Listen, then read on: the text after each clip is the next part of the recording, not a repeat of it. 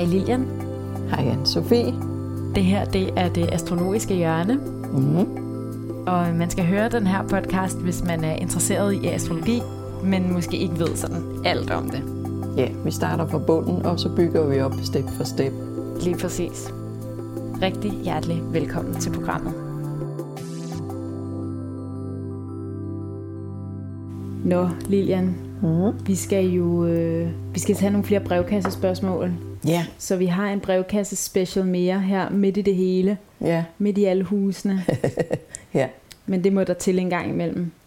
Det er bare dejligt. Der kommer en masse spørgsmål, så folk er interesseret. Ja, og gode spørgsmål. Det vil jeg Mhm. altså virkelig rose dem, der har skrevet. Altså virkelig gode spørgsmål. Ja, Og øhm, jeg synes bare, vi skal kaste os lige ud i det. ja lad os det. Og nu er vi jo midt i sådan hussystemerne, så jeg synes, Mm. vi skal starte med et spørgsmål, der handler lidt om husene. Ja. Og øh, spørgsmålet, det lyder sådan her. Jeg har lige et spørgsmål angående husene. Jeg har en del store huse, der er tomme. Hvad må det betyder? Mm. Og tomme huse, det Ja. betyder jo, at der ikke er planet Der ikke er planeter i, ja.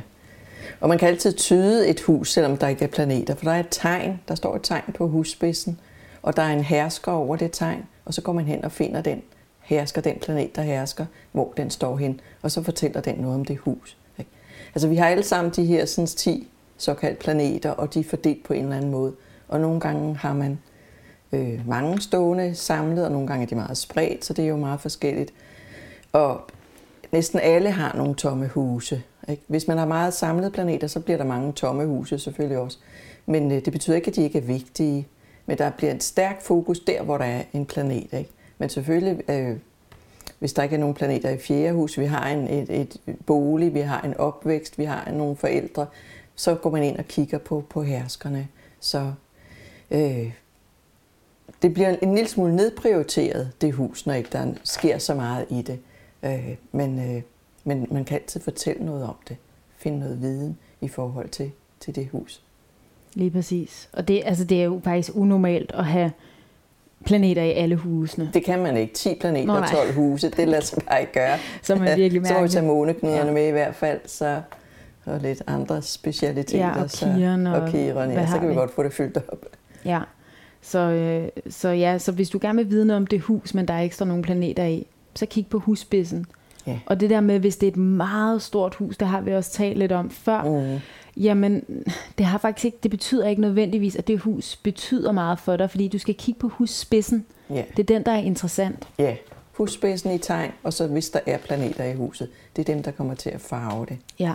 Men hvis, hvis, mange, hvis de mange planeter er hen mod slutningen af huset, altså næsten hen mod næste husspids, Ja, så de faktisk, betyder de faktisk mere for det næste hus. ja, det gør det. Ja. Nå, men lad os, lad os tage et spørgsmål mere. Øh, vi har et spørgsmål, øh, der handler om noget med ens selvværd, Okay. eller selvtillid. Jeg skal lige finde det frem her. Der er en, øh, en løve, der skriver til os. Halløj, nu sad jeg lige og spekulerede lidt over mit eget horoskop, efter at have hørt afsnittet om løven. Jeg er nemlig løve, har ascendant i løve og måne i fisk.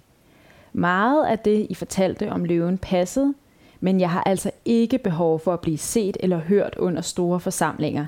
Der bliver jeg nemlig ret genert, og vil egentlig helst gerne have fokus væk. Tænker det bunder lidt i min manglende selvsikkerhed, som jeg aldrig helt har kunne ændre på. Gav vide, om det er der, der er noget, der skygger for min sol.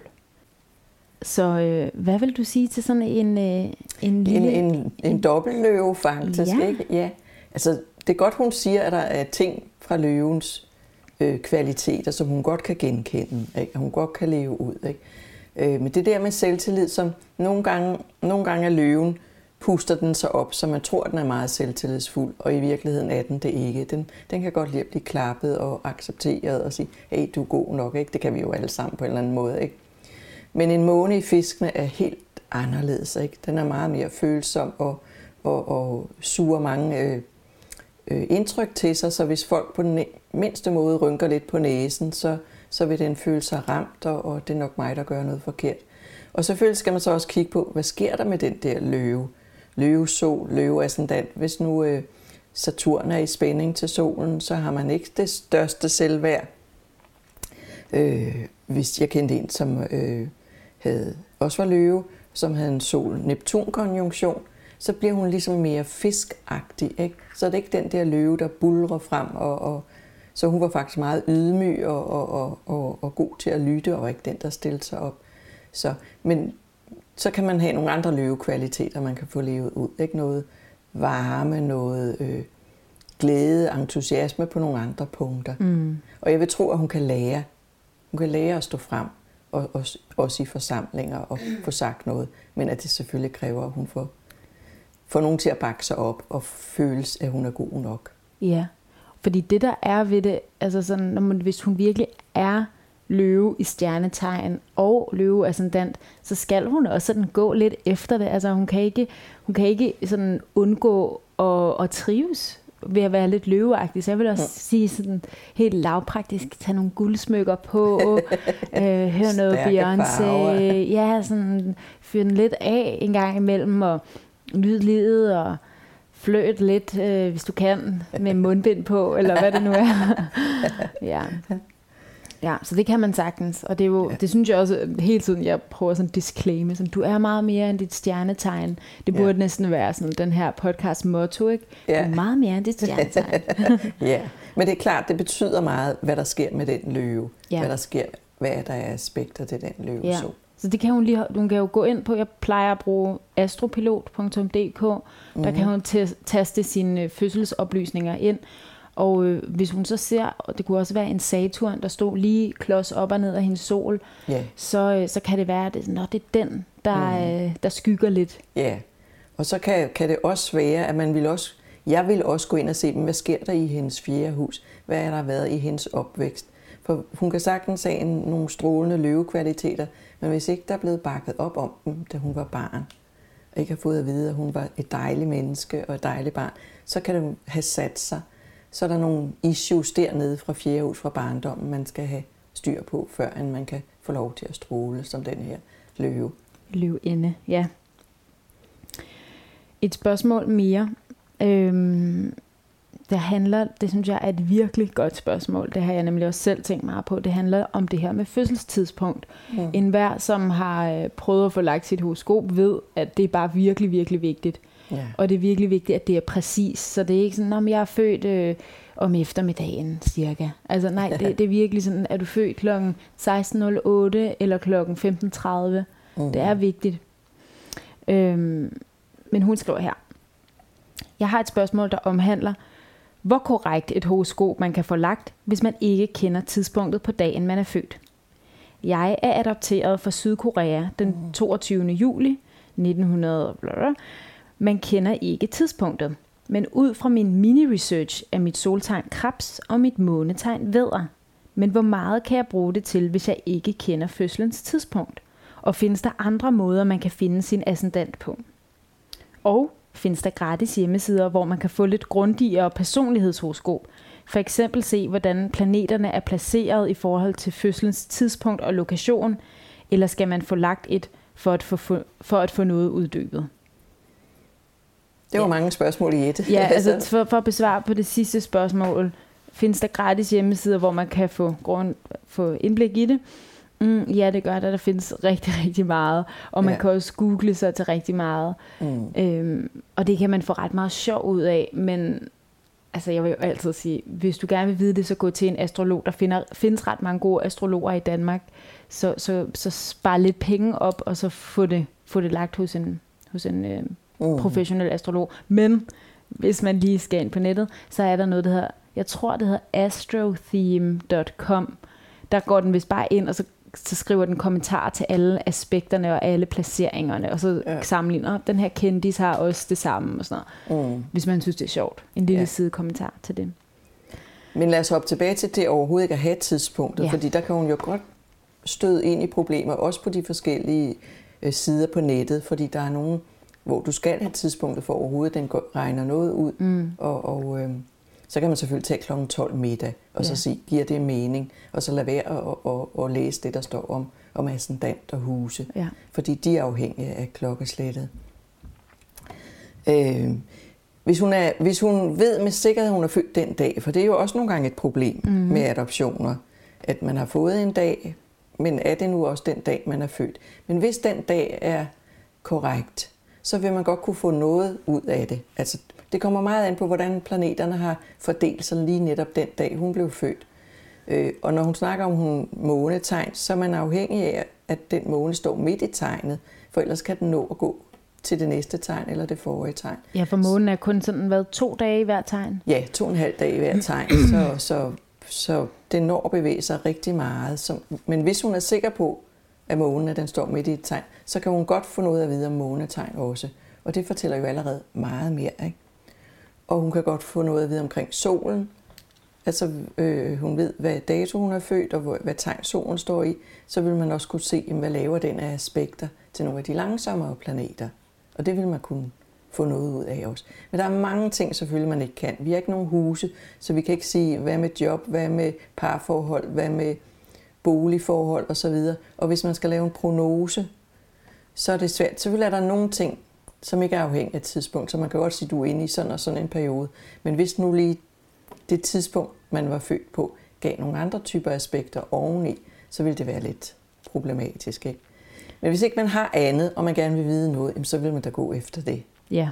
Hellere få lidt at vide, end ingenting. Ja. Og jeg ved ikke, altså om det, jeg synes, det er irriterende, men jeg vil altså sige, gå til en håndlæser. Fordi mm. håndlæser kan også se ret meget om din personlighed og dit liv øh, i hænderne. Jeg fik selv læst mine hænder for, ja, hvad er det efterhånden? fire år siden eller sådan noget. Det gjorde et kæmpe indtryk på mig. Mm. På det tidspunkt var jeg ikke særlig spirituelt øh, interesseret, for at være ærlig. Men der, det trak alligevel i mig, og sådan, Nå, du kan lige få læst dine hænder. Det var til sådan en messe af en art, ikke? Eller, nej, nej, det var på Skanderborg Festival. Altså, du ved, okay. det var helt sådan, ikke? Og så, ej, det er lidt sjovt, og jeg sad jo bare, wow, wow, kan du sige så meget ud for mine mm. mærkelige hænder? Mm. Så, øhm, så det vil jeg også sige, hvis man virkelig har brug for at få noget spirituel vejledning på, hvad er du for en person? Ja, og ellers kan man, hvis man har et, hvad skal man sige, et konkret spørgsmål, så er der også noget, der hedder øjebliksastrologi, og vi har nogle rigtig dygtige øjebliksastrologer herhjemme. Så hvis man vil vide et eller andet med skal jeg skifte job, eller hvad foregår der med et parforhold? Alt muligt sådan, men konkrete spørgsmål. Så kan en øjebliksastrolog godt svare på det, fordi så stiller han hun et horoskop op for det øjeblik, man stiller spørgsmålet. Ja. Det kan også sige meget. Helt sikkert. Øhm, tiden den flyver jo afsted. Jeg prøver at holde de her afsnit, så de ikke bliver så lange, mm. så man lige kan høre dem måske, mens man er på en cykeltur eller et eller andet. Det synes jeg selv kan være meget dejligt. Men øhm, jeg har lyst til at spørge om noget, Lilian, som okay. faktisk er mit eget brevkassespørgsmål. Så jeg læser faktisk ikke op. Og det handler om måneknuderne. Og jeg ved, det er sådan, ah, det, det er faktisk ikke noget, du går særlig meget op i. Jeg har jo spurgt dig før, skal vi ikke lave et afsnit kun om måneknuder? Og du er sådan lidt, nej.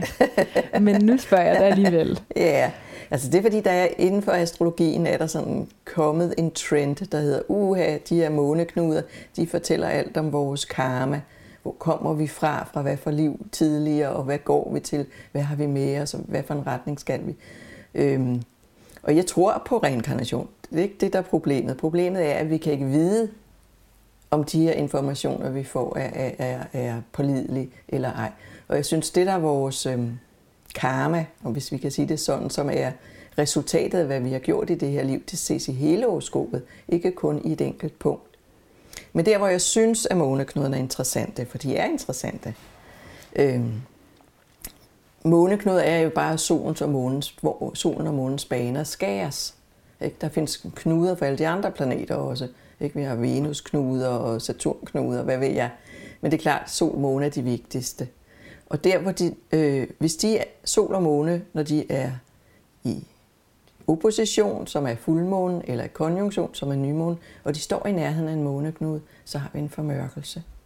Og formørkelser er jo spændende, fordi så sker der et eller andet, der er et eller andet i os, der bliver slukket for, eller skygget for, som hende den anden sagde. Hvis nu hun havde en formørkelse på den sol, så kunne det jo være, at der var skygget for den her sol. Øh, øh. Så der er et eller andet vi ikke får at se. Når det er månen, så er der et eller andet følelsesmæssigt, vi ikke får tjekket efter og har lyst til at kigge på måske. Er det solen, så er det et eller andet individuelt noget for os. Hvem er jeg, og hvad skal jeg? Det kan være det, som på en eller anden måde er skygget væk. Øh, så, så der er nogle spændende ting, og der opstår ofte nogle, nogle specielle øh, situationer om de, i de tidspunkter, hvor vi har formørkelserne. Så er der nogle øjebliksastrologer, der har arbejdet meget med måneknudene, og som har fundet ud af, at der er, øh, de er meget knyttet til briller for eksempel, øh, til rør, øh, til øh, øh, øh noget med at skifte perspektiv. Altså ligesom har man set det fra oven, så ser man det fra neden pludselig, så der sker en eller anden form for forandring. Og der er også nogen, der siger, at man tit møder specielle mennesker på det. Altså, der kan vi måske tale om en karmisk forbindelse. Et eller andet menneske, som betyder meget, kommer til at betyde meget for en. Det kan man også møde Okay, på. så når man som astrolog laver de her prognoser og skal kigge ind i folks liv. Ja. så kan man så kigge på, er der noget, der kommer til at ramme den personlige måneknude? Ja. Eller de transiterende måneknuder går hen over et eller andet vigtigt i ens horoskop. Så kan der også komme sådan et perspektivskifte.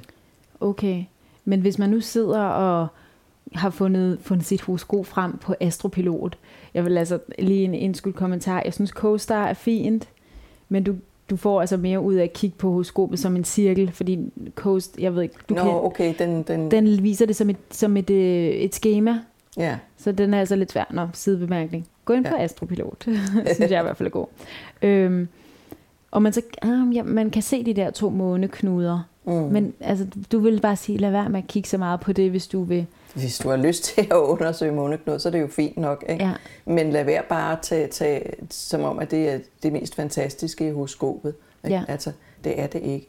nej. Altså, planeterne er langt stærkere. De, de er der, hvad skal vi sige, reelt op på himlen. De har en, en masse, de har en energi, de har en bevægelse. Så det andet er et punkt, en skæringsbane mellem solen og månens baner. Okay, så for eksempel, nu kan jeg ikke helt huske, hvor min måneknude står, men hvis, hvis vi nu bare kommer med eksempel, mm. at jeg har øh, altså sydlig måneknude i skytte, og nordlig i tvilling, vil du kunne sige noget generelt om min livsbane, min karma, eller vil du være sådan, Nej, overhovedet ikke. Okay, Det vil jeg ikke sige noget om. okay. Ja. Jamen okay, så, øh, så, så kommer der ikke et spe, specialafsnit af måneknuder. Nej, det kan, så skal du få en anden ind til at fortælle om det i hvert fald. Ja, fordi Ja. Kirsten, som underviser på hold 4 Ja, lige nu, hun- det er hun er sådan lidt, ah, måneknuderne er altså ret spændende og sådan noget. Ja, prøv at lave et, en, en podcast med hende. prøve, prøve at lokke hende. Hun er lidt svær at lokke, tror jeg. Ja, det kan godt være.